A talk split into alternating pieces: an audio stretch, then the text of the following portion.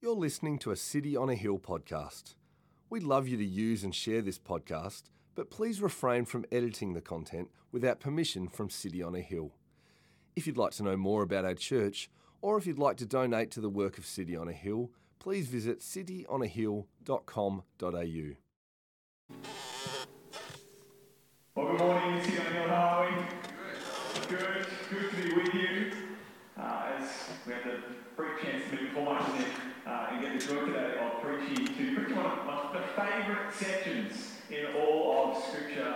Just this short little section, and today just one little sentence within it in Colossians chapter 1. Uh, I think it was about six years ago since I was last here uh, to preach. Uh, you guys have all aged fantastically. Uh, but as we prepare our hearts to hear from God's word, why don't you pray with me? That would be great. Oh Almighty God, we praise you for this opportunity we have right now, a moment to open our Bibles, a moment to hear from you, a moment for your Holy Spirit to come and stir within us, and a moment for you to point us to Christ. And so, Lord, we ask, would you make him as big, as bold, as beautiful as he really is to us today? So use this sentence, use this passage, use your word to come and strengthen us, to change us, and give us more of Jesus. We ask us, ask this in the mighty name of Jesus and all God's people said. Amen. Well, do turn with me, please, if you have your Bibles, to uh, the book of Colossians, uh, chapter 1. And as you're getting there, let me uh, introduce what we're going to talk about today. Just by uh, telling you a quick story. This year, I've been a part of a uh, emerging leaders cohort with a, a, group of kind of pulled together young leaders from different denominations and different states around Australia. And uh, just recently, they kind of uh, had us all come together uh, interstate, and so. Uh, went up to Queensland to be encouraged and edified at a, at a conference, and, and then obviously I had the, the return leg uh, and the journey back home by plane. And on that journey, I had something happen to me that, that's never happened before. Uh, as I was in line scanning my boarding pass, and you know, everyone's there, and everyone's really tired, and um, everyone's scanning their boarding pass, and uh, up pops the, the green tick and, and the kind of positive sound, and, and the person scoots on through, and they're told which way to go to get onto the plane. I come up in line, and I scan my boarding pass, and I hear uh, and uh, big red cross comes up on the screen, and I think, oh, I, am in trouble. Uh, but, but it turned out it was actually it was actually good news. It, it, was actually that I had been allocated a very important seat. I had been allocated seat 1A on the plane. The very first time in my life I had a chance to sit at seat 1A. Uh, and so it, it, it, all became clear why the red cross, why the, the big sound, because someone had to come and talk to me. And, and so the, the flight attendant uh, said, well, Mr. Coombs, you, have been allocated seat, seat 1A. Uh, it comes with great responsibility. It, you ready for that responsibility? Uh, and I said, kind of steeled myself, I'm ready. And, and, I, and, I, was told what, what, to do about sitting there in the emergency seat of, uh, or the emergency exit there of seat 1A. And so I, I kind of hop, skipped and jumped on, onto the plane, buoyed by new responsibility, alert to save the lives of these 200 innocent people who were travelling with me on the plane. I settled into seat 1A and I, took my position there. And then the plane took off, and, and let's be honest, it, was, it, had been a couple of days, and it was a return journey home. And, and so 30 minutes into the flight, I fell asleep. The leg was too much for me. And so there I was, conscripted to save the lives of the entire plane. And I've nodded off and was asleep. The plane was in trouble. Um, and thankfully, the story, there were no emergencies. Uh, we got home safely, 90 minutes late, thanks to Jetstar, but we got home thankfully. Uh, but I start by that story and sharing that journey uh, because even, I know we're, we're, some of us have just met for the very first time. I know something about you uh, because I know it's true uh, about me, and that is that, that, all of us have this tendency, this inclination, this, we're, we're prone to fall asleep to some very important realities and responsibilities that all of us have been given. And all right, maybe it's not the literal sleep of me there in, in seat 1A, But the reality is that, that you and I, we are unable to multitask in our hearts. And so often what happens is that our hearts distract us, or we get focused in on, on something else, and our priorities shift, and we lose sight of what we should really be focused on and the important realities. And what we're, we're prone to instead focus on the trivial, or the superficial, or the temporary, or the present. That, that, that, that just me, or, or is that something that I think we might have in common here. And I bring that up because today we come to this short but sweet letter in the Bible. As I said, an even shorter and sweeter little passage there in it. It's very important. And it is loaded with important truth and important realities that has been written for its original hearers and for us to, to wake us up to what our lives and the responsibility we've been given in them are really all about. 20th century author A.W. Tozer, he once wrote, What comes into your mind when you think about God is the most important thing about him. What comes into your mind when you think about God the most important thing about him. Perhaps for the sake of the text. What comes into your mind when you think about Jesus? The most important thing about you. The last few months, uh, we as a, a, movement of churches uh, been walking on through that, that uh, much trepidation of a series, left and right. And if yours were any near way like mine, uh, you might that each and every week of left seems like we have to be reminded again and again, because we're talking about these topics that have affected who we are as humanity. We have to be reminded again and again uh, that we're made in God's image.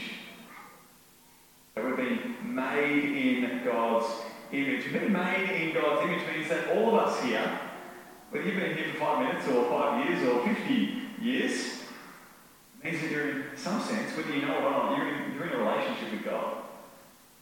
Some of us here are perhaps in an estranged relationship with Him. Some of us are in a strained relationship with Him. Others perhaps in a, in a strong and, and steady and, reconciled relationship with Him. But all of us are in some sense of a relationship with Him. And today we turn to this just one sentence Colossians 1, verse 15. And it exists here for us as a bit of a lightning bolt to wake us up, who we are, but our responsibility as God's image bearers, but even more than that, who Jesus is, what it's all about that He is the image of God.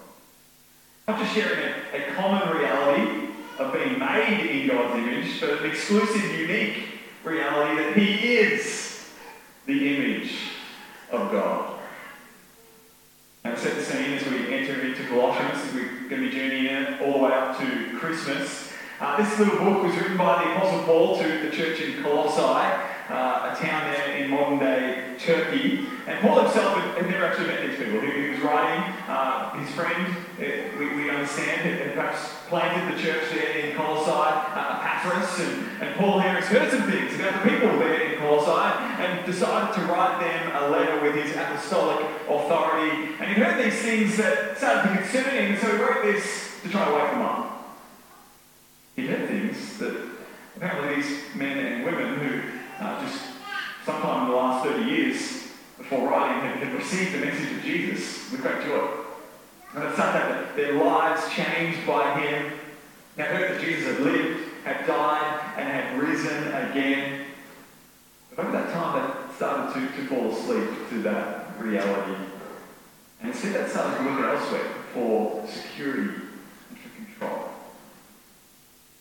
And the teachers at the time who saying, seeing that, uh, and giving people solutions to finding that security and that control. So that was kind of saying, hey, hey this, this Jesus stuff that you're already onto, that, that, that's all good. You, you keep that Jesus stuff, but make sure, if you really want to be spiritual, if you really want to be mature, if you really want to get that sense that kind of you, you and your future are in control, and you've got to add a little bit of more juice to the cocktail of your convictions. You've got to, you got to add in a little bit of, of kind of celebrating this festival here and, and performing this particular religious ritual and fasting on this particular time and maybe worship some angels as well. And if you can do all those things with that good stuff about Jesus, then hey, you, are gonna you, you, your future's assured. You, you, you're safe. you secure. In some ways, that's not too dissimilar to our own day today, because all of a sudden we're, that sense of control, something that can, can reassure us about who we are, and about where we are going. That desire's not a religious thing, it's a human thing. I know tennis player Goran Ivanisevic, uh, when he used to win a match, the next day he would try to perform Groundhog Day of the day when he won, to try to perpetuate the, the winning, that he could have it in control by doing exactly the same things that helped him win the day before. In reality, we all actually do the same thing, don't we? Maybe we, we, we look at our, our superannuation account and we think, if that could just be, be on the way up, if that could be, be growing, then a sense of security, sense of control. Or we perhaps want to perpetuate a, a, consistent use of social media to, to get people to engage with us, to, to reassure us that, that socially we're, we're, we're, going to be okay in the future. There's people around us, there's people who, are friends and who are our support. And we make sure we've got at least one or two romantic prospects on the horizon to know that just we, we, we're going to be alright. Maybe we're not there yet, but we're going to be in the future, we're going to be okay, we're going to be secure romantically. Well, in the ancient world, they had superstition and they had magic and they had mindless rituals to assure them that they're going to be okay. And we think today, we're educated, we're scientific, we don't need all that stuff. And yet, actually, we've just replaced it with, with, with other things. For the money, relationships, reputation, we grasp at things because we're looking for security. A life that can feel so insecure. So for them, whom Paul's writing to, and for us, whom Paul is writing to, Paul decides that what we really need is a dose of reality about. So this section that we're going to go through over the next five weeks, and this one sentence that we look at today, Paul really wants to highlight who it is that is in control. In whom can we really find true security? And so he starts this and gives us this paragraph about Jesus, his supremacy, his power, and his.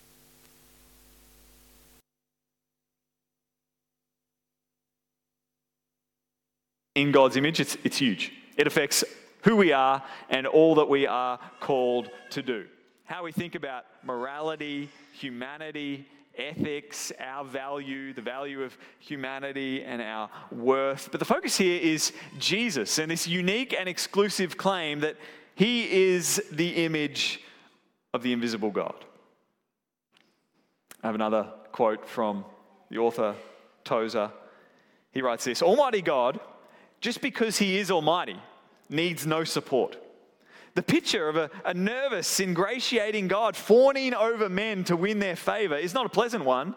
Yet, if we look at the popular conception of God, that is precisely what we see. So lofty is our opinion of ourselves that we find it quite easy, not to say enjoyable, to believe that we are necessary to God. But the truth is that God is not greater for our being, nor would he be less if we did not exist. That we do exist is altogether of God's free determination not by our desert, nor by divine necessity. So he's trying to show us the, self sufficiency of God. God is simply there. Self sufficient, independent, fully autonomous, glorious, holy, mighty, strong. And yet, Paul tells us something incredible about this God who is there. He has made himself known to us. He's made himself known to us in the person of Jesus. And we see this in, in the stories about Jesus. I mentioned uh, my two kids, almost seven and almost four. One of their favorite stories of Jesus is the story where uh, Jesus decides to get into a boat with his disciples and go across the Sea of Galilee. And I can relate in this story a lot to Jesus because what does Jesus do when he's in the boat? He falls asleep.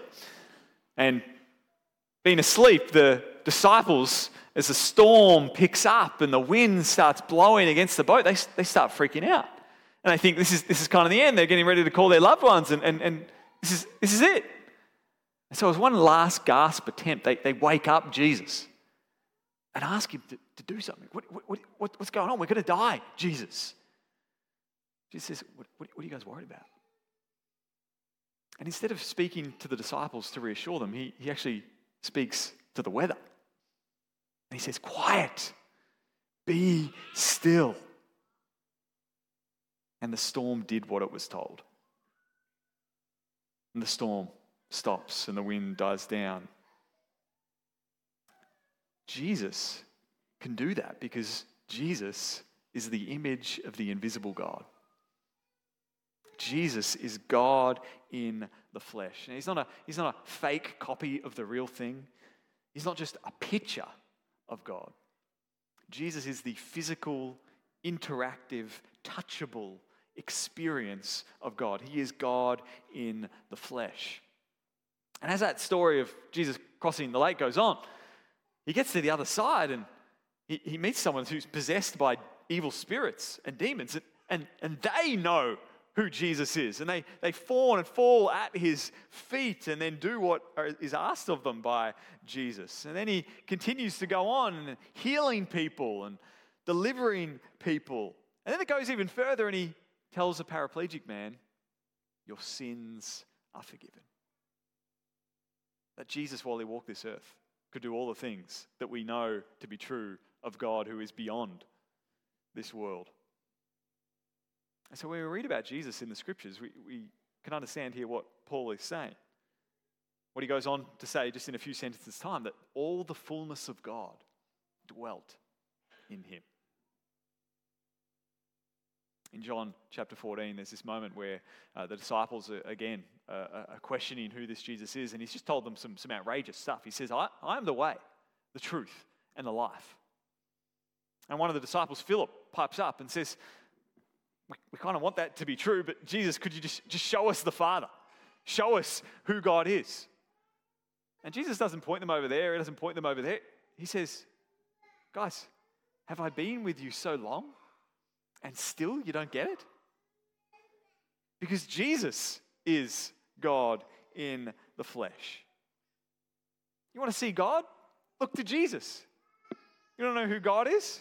We see him in Jesus. Jesus is the image of the invisible God. And Paul tells us this, and he tells the church here in Colossae, he tells us this because he doesn't want us to minimize Jesus, because that is some, one of those things that we're, we're so prone to do to domesticate Jesus, to box him in, to define God only by those truths that, that we want to affirm anyway, whether he existed or not, that are warm, that are comforting, Sure, we'll take Jesus as long as we also get our safe, suburban, comfortable life along with him. But we shouldn't get our theology from the coffee, cup, coffee cups at Koorong. And we need to get our understanding of who God is from what the scriptures say about him. And we should let our view of Jesus be as big as Paul's view of Jesus here. He is God. He is self sufficient. He is independent. He is without beginning or end. He is all knowing. He is all powerful. He is glorious.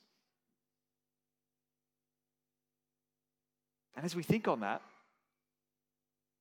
we should then see how glorious it is that this God has made himself known to us. He didn't have to, he was under no obligation. But God so loved the world that he gave his only son. He sent his only son into the world that you might know him. That's good news. See, when you and I were being knit together in our mother's womb, when we were being made in the image of God, it's a reality that, that reminds us that, that you have a will, you have a sense of real responsibility and autonomy. But we all know that, that, you, that you and I, we've used that will, we've used that autonomy, and, and we've paved our own way. We've gone our own way. That's, that's left the way that we image God, it's, it's tarnished it. The way we image God is a little bit like the way my kids bathroom mirror images them. You know, there's smears all over it, there's toothpaste over here. You, you, kinda, you, can't, you can't fully see what, what the image is meant to be and what was meant to be projected. That's why it's significant that, that God has made himself known, that God himself has come to us. Paul says later in Colossians that when we come to Jesus and we, we follow him, he says in chapter 3, we, we, in some sense, put on a new self, which is being renewed in knowledge after the image of its creator. That when we come to Jesus, we actually get to become who we've always meant to be. We get to, again, walk in line with who we are called to be, with how we were made, with whom we were made for. And so, Jesus being the image of the invisible God and Him being made known to us means that you and I can be renewed, we can be restored, we can wake up to the people who we're really called to be. And how that could happen is because of what Paul says next. Jesus is the image of the invisible God, the firstborn of all creation. So, as we delight in the fact that God has put on flesh. Now we read, Jesus is the firstborn of all creation. Now, you might have had some time in your life, uh, a couple of guys rock up to your front door and they're wearing nice, neat white shirts and, and black ties. And, and maybe you've struck up a conversation with them. And, you know, if you did, they would tell you, perhaps using this verse, that uh, in fact, Jesus isn't God in the flesh. In fact, Jesus is the offspring of God the Father and Mary creating Jesus. And so, therefore, Jesus isn't fully God, not of the same substance as or essence as God the Father. Well, next time they come, you got this passage that we just read that Jesus is the image of the invisible God. And then you got the verse that comes after it, and you'll get to this next week, but it, we're told that, that by him all things were created in heaven and on earth, visible and invisible, whether thrones or dominions or rulers or authorities, all things were created through him and for him. Very important that we see that the Bible on either side of that little line affirms that Jesus is indeed God. You got that in your back pocket. But you've also got this. What is it that, that Jesus, what Paul is actually saying here when he says that Jesus is the firstborn of creation? Well, small history lesson. In, in the ancient culture, uh, the firstborn son was responsible for continuing the family name, but far more than that, responsible for continuing the family business. In fact, all the family possessions, all the family property, the family net worth Firstborn sons were essentially born into the job of being an investment manager for the inheritance of the family. And the inheritance back then wasn't like what some inheritance might be looked at today as like a, a, a bonus, like a cherry on top of your own prosperity that you already have. No, inheritance back then was tied to the land and it was tied to production. It was literally how you were going to perpetuate the family, how you were going to support the generations beyond your day. And so to be called the firstborn wasn't primarily about birth order, it was instead about this job, this responsibility, this important role that people were tasked with. Have a look at what one of the Psalms in Psalm 89 says about David and through him, the coming king, King Jesus. Psalm 89, verse 26 and 27 says this He shall cry to me, You are my Father, my God, the rock of my salvation and I will make him the firstborn, the highest of the kings of the earth. And so essentially, Paul is saying here in Colossians that Jesus, he's been given a status, he's been given a role, he's been installed as king over all of creation. Now, we've seen already one king be installed in the world this year. And that helps us understand a little bit more about Jesus' own kinship, that there are many kings on earth, and yet Paul's saying God has given Jesus the unique, exclusive authority, title, office, mantle. He is the King of kings. And so Jesus as God has all the power, and Jesus here as King has all the authority. Jesus as the firstborn has been given the world as his inheritance. Now, that is incredible news. If you have come to put your trust in Jesus and if you have placed yourself underneath his authority, with Jesus being the King, the Lord of your life. But equally, that is very scary news if you haven't done that. Because the Bible tells us about our predicament that we've been made in God's image and yet gone our own way. It means that our hearts are naturally disposed to put ourselves in that place as the firstborn, to put, put ourselves in that place as king over our lives. And I see that in, in my own life. Uh, when I was a, a, a, little kid in my, my parents' house, they had uh, kind of a, just a classic parental couch. A manky old couch, the kind of couch that I think they were given it when they got married, and it was just the couch that stayed in the lounge. Uh, well, I used to turn that couch on its side, and I used to put a rug over the top of that couch and make my own little fort in the lounge room, my own little house. And as a little kid, as a, a five year old self, that, that was kind of my little kingdom where I could be the king. And then I grew up and I flipped the couch back upside and I got a soft little footy. And I used to handball that footy myself, kick to myself. And, and at the time, you know, I go for Carlton. And, and, and so the, the, Blues were awesome. So I was, I was taking hangers like Anthony Koutoufides on the back of that couch. I was, I'd play through, counting down for 10 seconds to go, that I was going to kick a, a, goal on the siren. And, and so as my, my 10-year-old self, I had a, a way of being kind of my, the imaginary king in, in my imaginary kingdom. And then a few years after that, uh, showing my age here, you know, computers had now become a, become a little bit of a, a thing. And um, I had an Xbox as well, the original Xbox. It was like kind of, you know, it, it was big. It was really big and loud. Uh, and so I used, to, I used, to, play Halo, and you know, I would, I'd be uh, kind of this, this guy who could go around shooting aliens, and then if I died, I'd just respawn, and so I'd be back in 10 seconds anyway. And so be, I was uh, completely in charge of this digital kingdom where, where I could be king. And then, you know, a few years after that, I'd, I kind of I'd matured out of that stage, of course, and, and, and I got married and, and, had to move out of out of home. Uh, and it turned out I just I just bought my own family couch, uh, and then I kind of put an iPad next to me on the couch and a remote on this side, and I had one sport playing on the large screen TV in front of me and one sport playing on the iPad next to me, and I'd, I'd established my own kingdom again where I could be king. And so wherever I go, I seem to create a kingdom and put myself in the center of it where I can be king. And the Bible tells us, it gives me an explanation for myself that, that that's my actual internal default setting. It tells us that it's your internal default setting as well to assume yourself as the firstborn over all creation.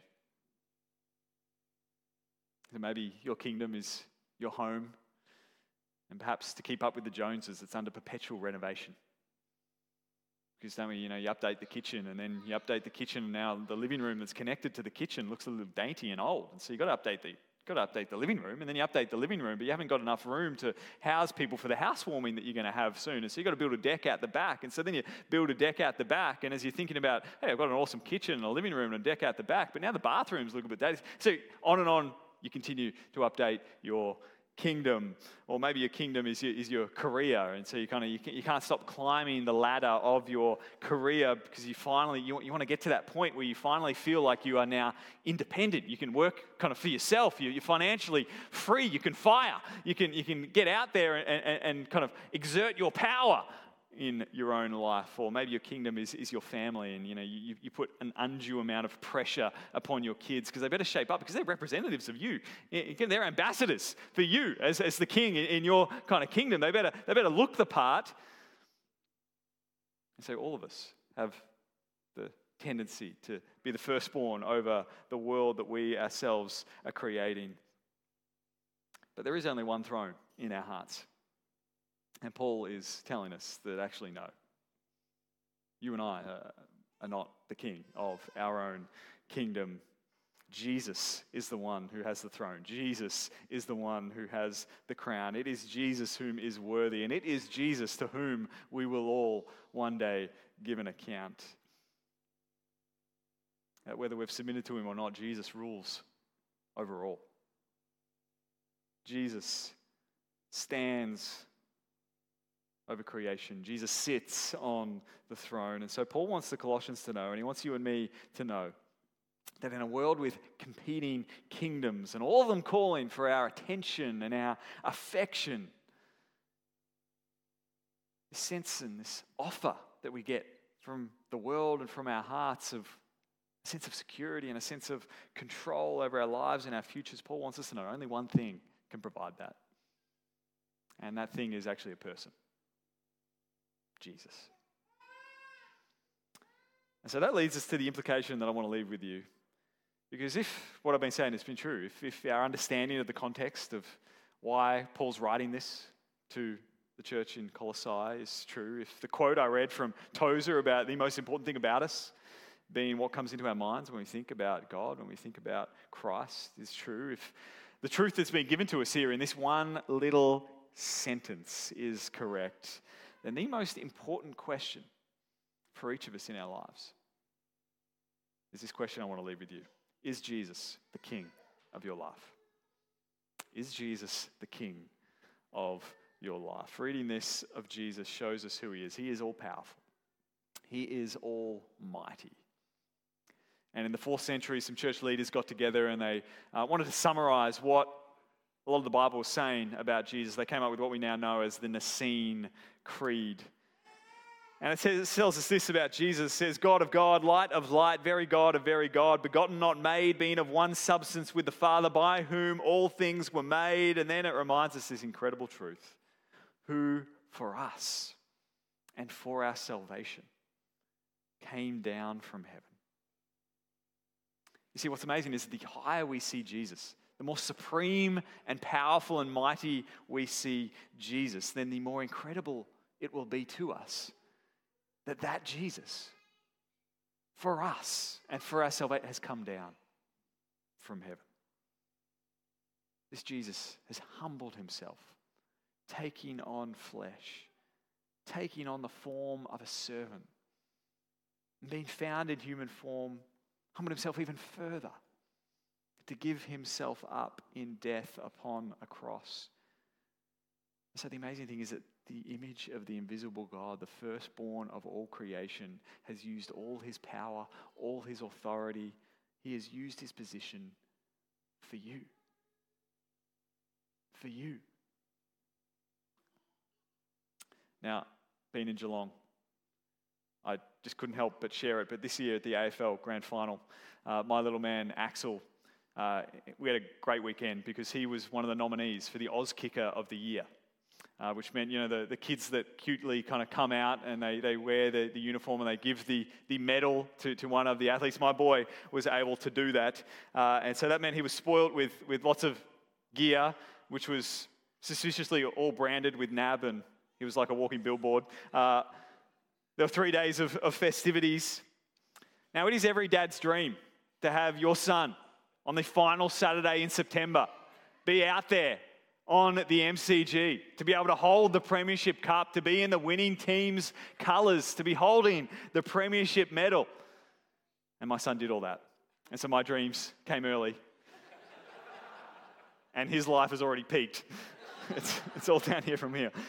But it was a fitting image to me because just moments after the siren sounded, we all know who won. I'm, I'm sure you guys know who won out trot the little Auskickers in a, in a line out onto the MCG. And just a minute or two after the siren said, they're already joining in on the celebrations. They're already throwing around the confetti. They already have the premiership medals in their hands. They get to celebrate up on the, the podium. They're cheering, they're being high fived, and they're being celebrated by everyone within their vicinity. My son got to experience this incredible reward and celebration. And you know what? He did absolutely nothing to get it. He did absolutely nothing to earn it. Others did the work, others kicked the goals. He's the one in the middle holding the cup. Others performed, others won the victory. And here the kids get to reap all of the benefit and all of the reward. And it's fitting Because the Christian life is just like that. The Bible tells us that when we come to Jesus, we get what we didn't earn, we get what we don't deserve. In fact, we deserve the exact opposite. But we get what Jesus, this Jesus, has won for us. And so Colossians 1:15 points out the incredible reality that God has come to us so that you and I might be brought near to him. Near enough to be saved from our natural disposition, near enough to be forgiven for our sin, near enough to be changed as we follow him. So near, in fact, that by trusting in him, by making him the king of our lives, we would be united with him in such a way that we get everything Jesus did. His death becomes our death. His resurrection becomes our resurrection. His victory becomes our victory. And so you're invited to, to bask in the beauty of Jesus' performance for you and for your salvation. To, in Him, receive grace, unmerited favor. And so that's the question Have you received all that Jesus has come to offer you? Have you received this Jesus as this powerful, this authoritative in your own life? Jesus has won your salvation. Jesus has cemented your future. Jesus has offered you immeasurable hope. And by trusting in him, you get what he won for you. And so that is the offer from the King today, the offer from Jesus today to receive him. And the way he puts it is to repent and believe in him to take off the crown from your own head and put it where it belongs on Him. And so maybe you're here and you're a Christian today, and maybe you're like one of these Christians in Colossae who have been tempted to start entrusting yourself to other things. And Jesus tells us that that's, that's a reality. There's a, there's a parable of the sower that he tells us in, in the Gospels, and where he, he points out that there is, in fact, some kind of people who will, yes, certainly embrace Jesus to begin with, and yet the pleasures and the comforts and the distractions of life might take some of us over, and we fall asleep to what's most important. And so the question for all of us is Is Jesus your king right now? Is Jesus the king of your life today? Today is an opportunity to restore him to his rightful place. Maybe you're here and, and you're not a Christian. Maybe you've never stopped to consider this Jesus or your relationship with him. Well, the offer is just as much for you as well to come and put your trust in Jesus for the first time. Paul tells us today is the day of salvation. That we can't sit on the fence forever. Because one day we'll find that the fence isn't with God. He invites us to step off it and come and put our trust in Him. And so repent and turn to Him today. And so if you're here with a friend, here with someone who's brought you along, let me encourage you to talk to them. Talk to one of the leaders that you see up the front. We want to talk to you about this Jesus because we believe this about Jesus that he is the image of the invisible God, the firstborn of all creation. Let's pray together.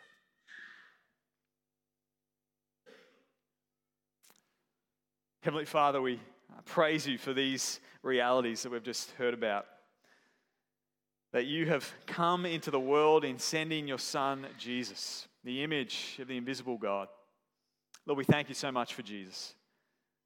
We thank you for his power.